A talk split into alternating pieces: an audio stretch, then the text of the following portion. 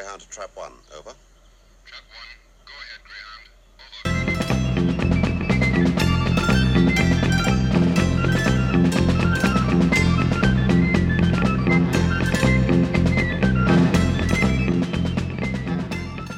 You're listening to the Trap one podcast. My name is Mark McManus. Today I'm delighted to be joined by Hayden Gribble, Diddly Dum podcaster and author of the excellent Child Out of Time, Growing Up with Doctor Who in the Wilderness Years. Welcome to the podcast, Hayden.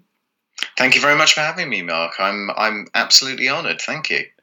Uh, well, first of all, congratulations on the book. Um, absolutely loved it. It's a great read, and it's been storming the Kindle charts as well. I understand? It has indeed. Yes, it's sold very well. I've uh, it's past my expectations, to be honest, uh, and it's still early days as well. I think it's only really been out about three or four weeks, so. Um, Yeah, so uh, hopefully uh, there'll, there'll be a bit of a, a sort of Christmas surge for people who are uh, scrambling around for Doctor Who presents as well. So, uh, yeah, so hopefully it, it will it will reach uh, many more uh, other people. Uh, stocking filler as well, perhaps. Definitely make it a great Christmas present. I'm just kind of sitting under the radar because normally this time of year my wife bans me from buying books and D V Ds so that she's got Christmas presents to buy. Um, uh, so right. I just kind of, uh, yeah, just snuck this one in pretty much just under the wire. So I was uh, pleased I got to read it now. So, yeah, what gave you the idea to write the book? Uh, well, the idea uh, stemmed from an article that I, that I wrote for the Doctor Who Appreciation Society and their fanzine, uh, The Celestial Toy Room. And I wrote it back in two thousand ten, um, around about the time, actually, that Matt Smith was just about to start uh, as the Doctor. And it was... It was just, just a sort of brief in- introduction, really, uh, to the readers of that fanzine about, you know, someone who maybe had a less than conventional uh, Doctor Who upbringing, as it were. Um, I was actually born the summer uh, of nineteen eighty-nine, which, as any hardened Doctor Who fan would know, um, that was also the summer that season twenty-six uh, was sort of wrapping up production. And I think Survival was actually being uh, its outside broadcast Uh, recording days, I think, fell literally a day or two after my birth.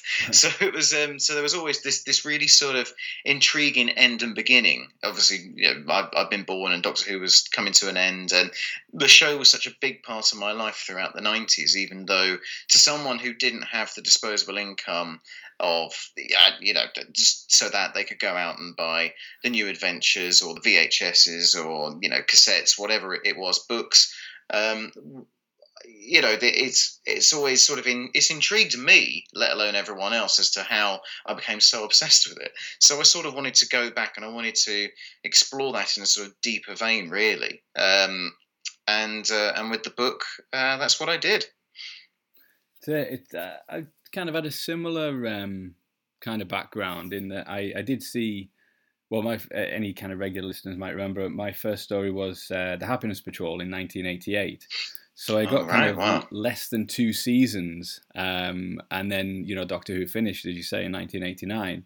Um, mm. So it's similar in a way that I got that little taste of it um, and then left wanting more. Um, which at that time, you know, it was before the kind of the U K Gold repeats, that kind of thing. Um, mm. So it was like the way you describe, you know, you're kind of scrambling around looking for the books. Um, I really kind of, yeah, related to that, that kind of hunting around bookshops and things. You're looking for the Target books to, to fill in mm. the gaps. And then once you get kind of get a reference book, uh, that kind of helps you to map it out and, you know, just kind of the scale of the, of the task of, of watching them all, don't you? Oh, absolutely. Yes, absolutely. I used to have um, I used to have a, doc, a Doctor Who reference guide called uh, The Television Companion that was released about ninety-eight, I think it was. And in the back of that, it had an availability checklist.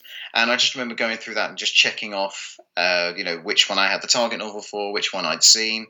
But, uh, but, but going back to what you just said about U K Gold, to deprive myself even more, my parents did not have Uh, satellite television at that point. So, I mean, for anyone listening overseas, in the U K, this really was the only chance that you had to watch classic Doctor Who back in the day, on mm-hmm. television anyway. Um, there had been a, re- a repeat run of stories in the early nineties, but I was far too young to remember them. I've, I've got slight memories of um, watching stuff like Dimensions in Time, you know, mm. uh, sort of sitting on my mum's bed watching Dimensions in Time and thinking, what the hell's going on? Yeah. And of course, twenty-five years later, I'm still thinking that. Um, yeah. And then I also had, um, you know, I, I had a, a very sort of vague memory of uh, going to the Natural History Museum and seeing a black and white footage of John Pertwee saying, good grief, it's the Stegosaurus. um, and, uh, you know, and I'm thinking, you know, that, that, that's words of garbage. Yeah. Um, so, so knowing people who had been known for playing the Doctor first, but knowing them as these other characters, these other sort of childhood characters. So it, it was a, it, it was a, it was a deprived time, really. I, but there, there was, there was one occasion when I, I was, um, uh, I was desperate to watch The Three Doctors because I'd seen in the Radio Times that it was going to be broadcast on U K Gold. And bearing in mind now, uh, listeners, that you know this this was a this was a time way before uh, sort of T V on demand, Netflix, all the rest of it, iPlayer, um, even you know like there, there was, the internet was in such an infancy at that point. You know, and, and no one really had the internet at home um, in the mid nineties, so. To see that and to think, God, this is the only chance I've actually got to watch this this show. I really, really, really want to watch The Three Doctors. And absolutely pestering my parents to call anyone they knew, relatives, friends, you name it, to record this. I must have been an omnibus edition.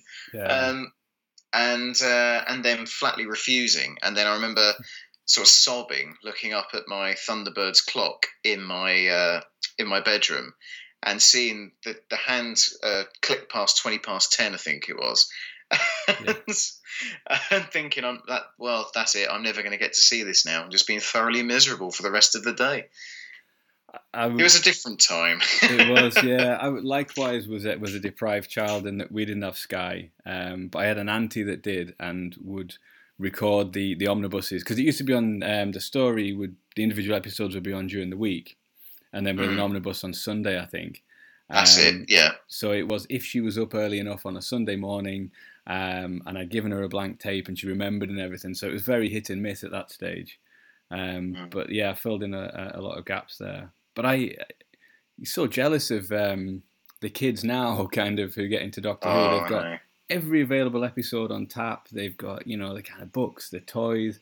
And you talk about, like, kind of, in the nineties and stuff, there was um, there was a real lack of anything like that, wasn't there, for younger fans? Mm, mm, absolutely. I mean, we, we, we could risk slipping into the Four Yorkshiremen sketch here, but things were really were, they were so different back then because even though, I mean, you, you look at the brilliant stuff that Character Options have yeah. uh, have created over the last, you know, over the last several years. I mean, when you think back, the only Doctor Who figures that we had was a very select run of Dapol figures, which... Really, they weren't really passing resemblances, were they? No. I had a sort of, I had a um, a, a very skinny Cyberman. Mm-hmm. I had a green K nine, yeah, uh, whose head then fell off. So I'll, after I watched Full Circle, I used to sort of act out that bit yeah. when when Romana's sort of uh, trying to scare the Marshman off with uh, with yeah. uh, K nine's head, and I had a. Uh, The, you know, the, the, the two-handed Davros. Um, the, the, these were just toys that my parents had bought for me uh, in, the, again, the late nineties, which is uh, where most of the, of the book is sort of set. Mm. Um, uh, these they must have just been on the shelf for about ten years at that point. Yeah. I, these I, these kind of things. So, God. I got the Seventh Doctor, um, Ace, uh, a red Dalek. Um, I think oh, I got yeah. like, sort of like oh, wow. for Christmas, and then for my birthday, I got the, the console and the TARDIS exterior. Um, but it was a five-sided console. Yes, was, yes, uh, because yeah. they, they, they'd been given publicity shots, hadn't they? They were, yeah. they didn't go on, on set like they would now and measure up. Um, but, uh, yes, do you know, I, I remember looking at a picture um, of that console set and just being green with envy for anyone who had one, because... By this point, I mean, this was, you know, this was the height of um, Star Wars again. Mm. Uh, that sort of like ninety-seven, ninety-eight period where most of my toys consisted of Gerry Anderson toys, so likes of Captain Scarlet and Thunderbirds, and also the Star Wars toys, which were really this sort of overly muscular um, action figures of the, of the late nineties where Luke Skywalker's got like rippling biceps, yeah. you know, and all the rest. And, um, and then I, I so, so I... I'd seen and I had these sort of play sets like Tracy Island and whatnot. And then I see the TARDIS set and I think, can I have that? And of course, yeah. now you you just go on eBay and you just, I mean, yes, okay, it's quite expensive. I think I don't think I, I've seen a, a TARDIS uh, console set for under a hundred pounds for that for that specific Dapol one. Really? Um, yeah, yeah. I mean, it's well, it's. Uh, I'll probably go on there now and I'll, I'll probably prove wrong. Yeah. but they, um, but I was just, I was so so jealous of anyone who ever owned one. Um, Because it, it just looked incredible, you know, just something to play with. I used to use um, stickle bricks as my TARDIS console. Yeah, it's, that's the thing. When you're a kid, you can you can adapt anything, can't you? And, and use your imagination. Um, oh, you can, yeah. Prin- I mean, Princess Leia was Leela. Yeah. yeah. I mean, as much as Captain I mean, Black was the master. Sorry, yeah. go on, Mark. Go on. the um, compared to, like you say, the character options ones we've got now, they do leave a lot to be desired. But at the time, I absolutely loved them. Uh, you know, Seventh Doctor had his question mark umbrella, and Ace had the baseball bat and everything. It was um, you're acting out these battles with the Daleks and the Cybermen. Um, I've still got them all as well. It's um, oh, never kind brilliant, of. Uh, brilliant. Well, I, I I was relatively lucky because my parents were forever getting my like my, my possessions lost up in the loft. Mm. So the uh, so a lot of my action figures as a kid. Um, I think I went up in the loft when I was about seventeen, eighteen. I, I discovered all these old, you know, the old Matchbox toys of the old Thunderbirds crafts. And um, and I actually found as well, and I've, I've subsequently lost it in the uh, in the years that, that have passed, but um, there was a Bluebird Dalek uh, sort of play set, which I, remember, I remember we bought from, I think it was, what was the name of the toy shop? Um, it was in Newmarket in... Uh, Cambridgeshire, I remember that, but it was um oh what was it called Toy Master, that was it. Ah, right, yeah. I remember going in Toy Master um and um picking up, up this Dalek playset, and it was a bit like sort of the Polly Pocket or Mighty Max yeah. um playsets that you'd get in the nineties, and it had a little uh sort of uh, it had Davros, it had a Dalek, and it had the Fourth Doctor in there as well. Um, I remember playing with that so much, and then losing it for years, and then discovering it again. Yeah. It was just, I could have cried. uh, so you've also got um, contributions a book from Andrew Smith and Paul Mars. Um, oh yes, Paul Mars designed the cover, which is excellent. Really, um, really you. evocative of the uh, of what the book's about, um, and, and a great introduction from Andrew Smith. So how how did that come about? How did you get to know those guys? Well, Andrew Smith last year, I mean, Andrew's a lovely guy, really, really nice fella, and I met him uh, at the Capitol event that the D W A S held in Crawley last summer, um, and because I've, I've, you know, written for the D W A S, and so I've sort of interviewed for Diddley Dum, uh, and I've also interviewed for, uh, you know, for them as well, I interviewed mm-hmm. Fraser Hines uh, for them several years ago, um, they asked me if I could uh, go up on stage and... Um, interview Andrew Smith and Rob Shearman, so uh, I, and Chris Achilleos uh, as well. Now I'm just name dropping, just yeah. clangs going on everywhere. But um, but afterwards, um, after we we uh, after I'd conducted the interview, we went out to the bar, and I just I stood there for a good couple of hours just chatting with Andrew. You know, he's a really fascinating guy. You know, for someone so young to have uh, sort of been given the keys to the TARDIS, as it were, and, and to actually get a story on uh, on on screen. You know, he was living uh, many of our dreams. Yeah. Um, and then to sort of to walk away from, uh, you know, from the writing career and then go into the police force and then subsequently come back to it. You know, as a re- just a really fascinating guy. And I'd, um, I'd kept in contact with him uh, over subsequent year. And then last summer, Uh, I thought, right, okay, well, this this is the right time to publish this this book now. Um, and I thought, well, I really, I need a foreword from somebody, um, you know, because so many books are written about Doctor Who, aren't they? You know, and they're, they're all about a, a wide range of topics. Um, but I've genuinely never, ever seen a book written before about the wilderness years and about being that age, you know, sort of the, the generation that sort of slipped uh between the cracks behind the sofa, you know, mm. that we didn't grow up with the show and we haven't grown up during the new series. Yeah. And I really wanted to reflect that with, uh, by, sort of, by collaborating with a writer who was obviously in touch with Doctor Who, but also had a significant contribution himself. And I thought, well, he was in, he was so young when he wrote Full Circle, you know, it, it would be interesting to sort of, to get his perspective of the book as a foreword. And I wrote to him, I wrote an email, I said, oh, you know, I've, I've got got this book that I want to, to bring out, and uh, it'd be really, really good if someone could um, could provide me a forward. And Andrew that afternoon replied back and said, yeah, of course I will. That'd be great. And within about a month or two, he'd provided me with a forward, and yeah, I was absolutely beaming. but but with I... but with Paul, I mean, I've I still haven't. Sorry, Mark, I've, I've completely trodden over you there. That's. Oh, no, I was going to say I uh, met Andrew Smith very briefly a couple of years ago at um, Big Finish Day Five. Just oh, sort right, of yeah. um, talked to him for about ten minutes. But like you say, just an incredibly nice, approachable guy. Mm. Just really like talking to another fan, um, not like talking to, you know, a, a writer, an actor, or anything. He kind of seemed genuinely interested in in my thoughts about stuff, my experience of watching Doctor Who. It was, uh, yeah, just came away from it thinking, what a top bloke, you know.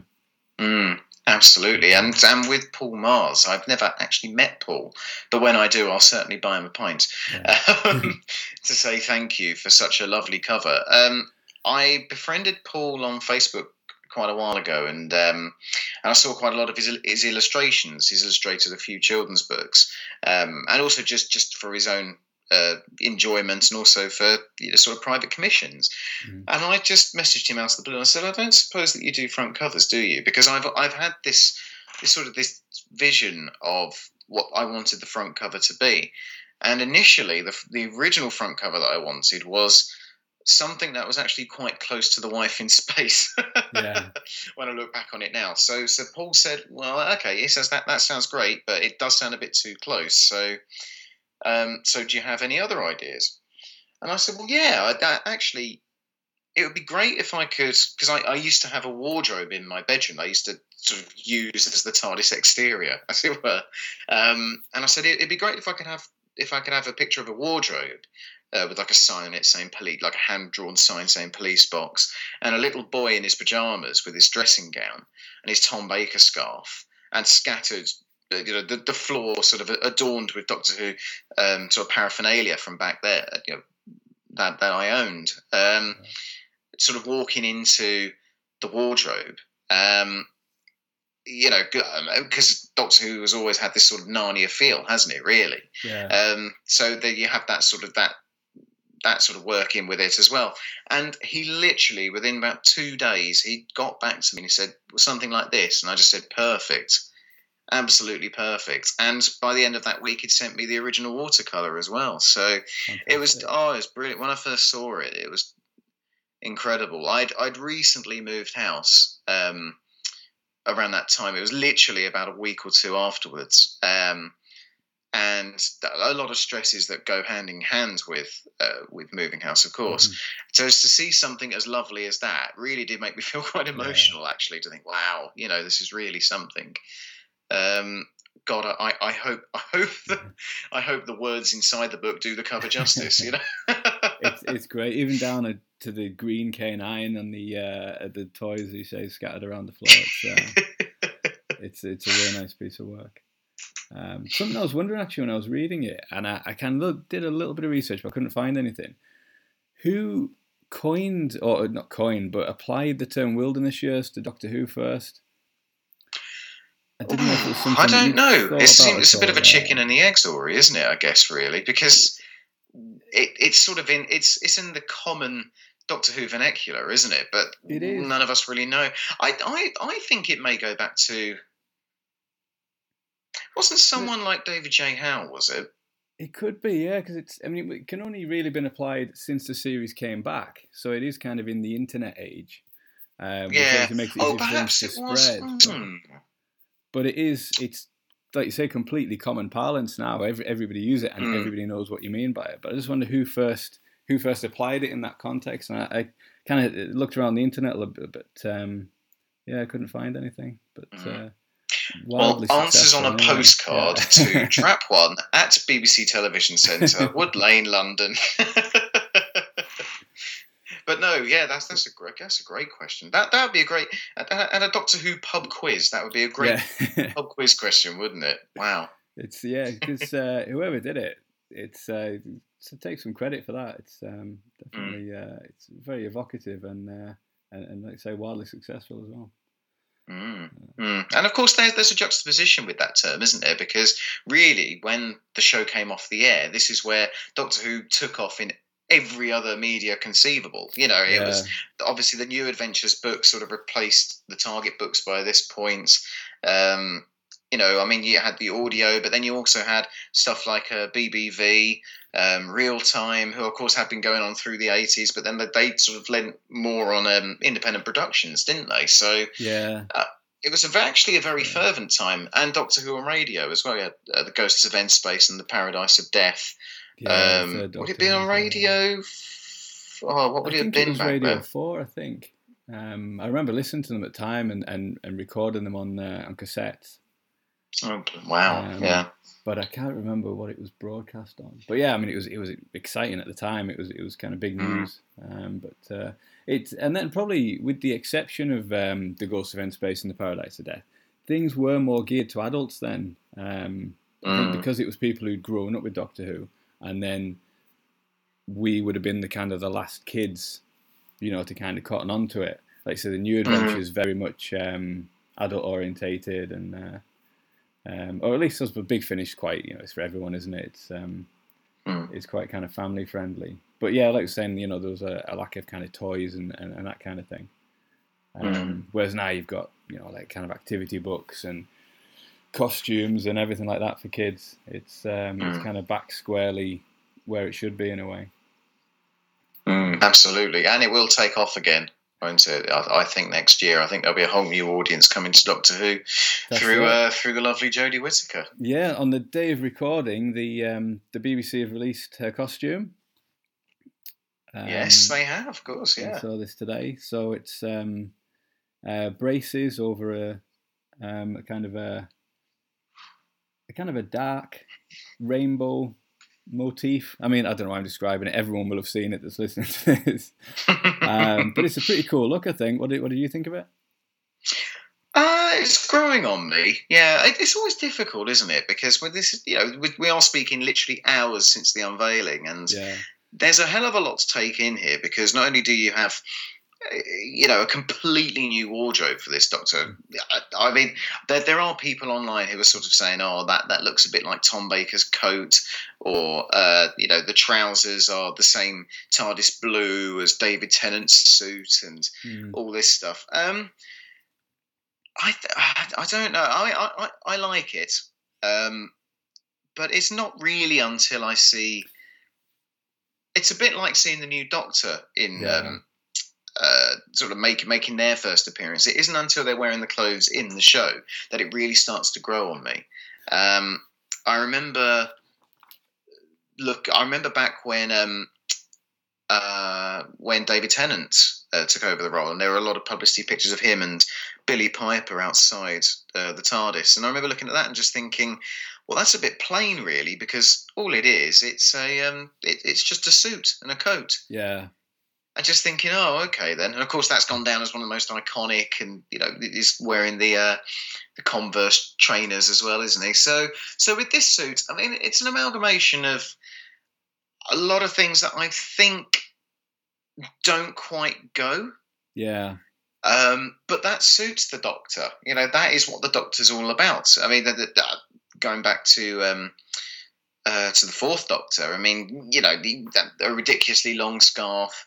Uh, with a waistcoat, and you know, this sort of uh, these grey trousers, and it that's a mismatch of of just clothes that he looks like he's he's, he's gone into the TARDIS, um, you know, in, into the into the TARDIS wardrobe, and just literally picked up the first thing he sees, and that that works for the Doctor, I think. Um, it it doesn't look too uniform, no, which I like, and what we've seen in recent years is obviously um, the Uh, you know, the, the the costume sort of tweaked or changed or almost every, um, you know, almost every episode. I mean, you look at Capaldi. I mean, Capaldi had a very sort of starchy, um, almost like an Undertaker's um, suit, didn't he, to start off with? And then he starts yeah. introducing hoodies and T-shirts, and then as his, as his uh, character softens. So It's early day. I like it. I think it, it, it suits Jodie Whittaker and it suits the character of the Doctor. Um, what I am intrigued by is the... Well, of course, I'm intrigued by it all.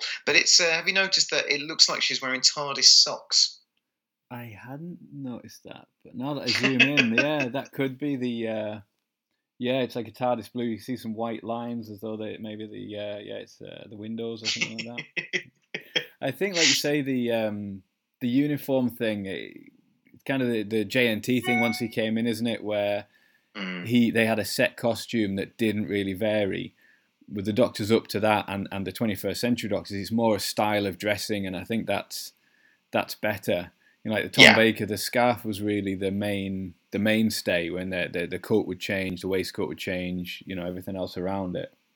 Mm. Um, yeah. I think that it, a style of dressing is better than a set uniform that they have to wear all the time.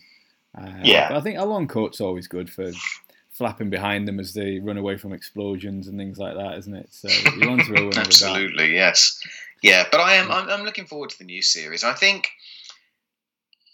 I think several years ago, and even as a kid, I really didn't want uh, a female Doctor because I actually felt like the Doctor was someone who I could look up to, who used his you know his intellect to get out of trouble, not a gun. You know, mm. you'd, you'd watch. Uh, you know, I'm a big James Bond fan, um, and James Bond would kill people to get out of out of trouble. But the Doctor, yes, okay, he may end up killing people yeah. as well, which has obviously been explored over the years. But you know, that that's never his that's never his you know sole focus. You know, if he can get out, if he can get out of a situation without without anyone being hurt, then he will.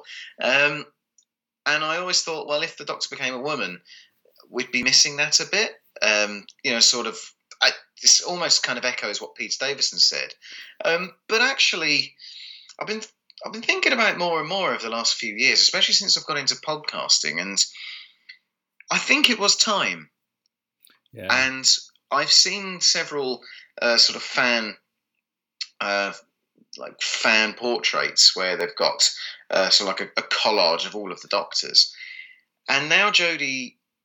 Now Jodie's there, it really does stand out, and you do think, oh, maybe we should have had a female Doctor earlier, yeah, as well. You know, just to sort of maybe I, I, I wouldn't like to say where anyway, because you know all of the all of the actors, you know, given their all and have, have been, you know, to a varying degree, they've all been very good and, and successful um, in the role. So I wouldn't want to sort of knock one of the Doctors out and then put a female, you know, a, sort of a contemporary uh, actor of the time yeah. uh, to go in there, but but. You know, but I, I think this is an exciting change, and we can't escape the fact that Doctor Who has dwindled in popularity since the fiftieth and since Capaldi's taken over, and I think this is the shot in the arm that we invigorate the series for another ten years. Absolutely, yeah. It completely relies on, like you say, change and renewal. Um, hmm. I think there's a rumour I read um, earlier today, I think it was... Um, David A. McKinty, who wrote some of the New Adventures and Misadventures and, and whatnot, um, on Facebook, was saying that the Radio Times next week um, have a story that Chris Chibnall's writing every episode, all ten episodes of Series eleven. Right, okay. If Chibnall writes every episode, that's quite a big departure, because what you've always had with Doctor Who is the all the different voices. You know, if uh, each week you've got a different type of story and a different style. That that mm. could be quite jarring at first. Yeah, it, see, that contradicts a few stories I've heard that there was going to be a writer's room this year. Yeah, I heard that early on. Um, but, I mean, there's always a ton of rumours as well, isn't there, before mm. before a series, because uh, the tabloids particularly will print anything, won't they, that they think might be coming along. So, Well, um, yeah. yeah. They will indeed, yeah. Uh, so... Um, final question was going to be: any um, plans to write more in the future? Any any other Doctor Who projects? Anything like that coming up? Um, not so much coming up. I've had um, I've had some very nice feedback from this book, and a lot and a lot of people saying you know some, such wonderful things about it. Um, I wouldn't like to write any more. It's that story's kind of put to bed now, really. Mm. Um, there's nothing else I can really write about from my past about Doctor Who. Um, I don't think, I mean, unless Big Finish or Cardiff or, I don't know, um, B B C Books come anywhere, and, you know, but if they come and say, hey, um, do you want to do you want to contribute to our series or what have well, you? I, I don't really know whether I can, to be honest. I, I um, heard there's a job going at Doctor Who magazine. I think there's a few, isn't there? Unfortunately, right now. But um, but no, I, I, I think I'm I'm more interested um, at the moment in getting my next book up to scratch um, and sort of getting that out there for sort of February, March time. And it's it's a book which I think a lot of Doctor Who fans will like because it's science fiction, um, it's funny, it's sad, um, it's sort of got it's it's got little bits of Who and Hitchhikers and Red Dwarf in there, all sort of mixed together, because those are sort of my main influences when it comes to uh, to sci-fi. Um, so of course they're going to be in there. But um, it's I mean, as a way of non-fiction, I don't think so for the time being. But to coin a well-used phrase, who knows? Yeah. So um, have you got a name for the next book? Uh, yeah, the name book is uh, the name book. Sorry, the, the next book is called Captain Random versus the Sandman. Cool. I'll look out for that. Look forward to that one. Lovely. Thank you very much. Boom. Uh, thank you very much for joining me. It's a pleasure speaking to you today. Not at all. It's a pleasure being on. Thanks very much, Mark. No uh, where can we find you? Uh, Twitter, you're at Gribbler twelve, G R I B B L A twelve. Yep, that's me. Yep. Are you regular on the uh, Diddly Dum podcast? I am indeed, yep. Um, and I've also got um, a Facebook page, which is w w w dot hayden gribble author. Uh, my website is www... Nah, too many W's. w w w dot hayden gribble dot net. Um, and I also do a James Bond podcast called Podcasters Royale as well. So look out for that on iTunes too. Hayden Gribble, thank you very much. Child Out of Time is available now, and it's a great read. Thank you very much for listening, and please join me again next weekend when Jason Miller will be joining me to discuss Jonathan Morris's twelfth Doctor novel, Plague City. Bye for now.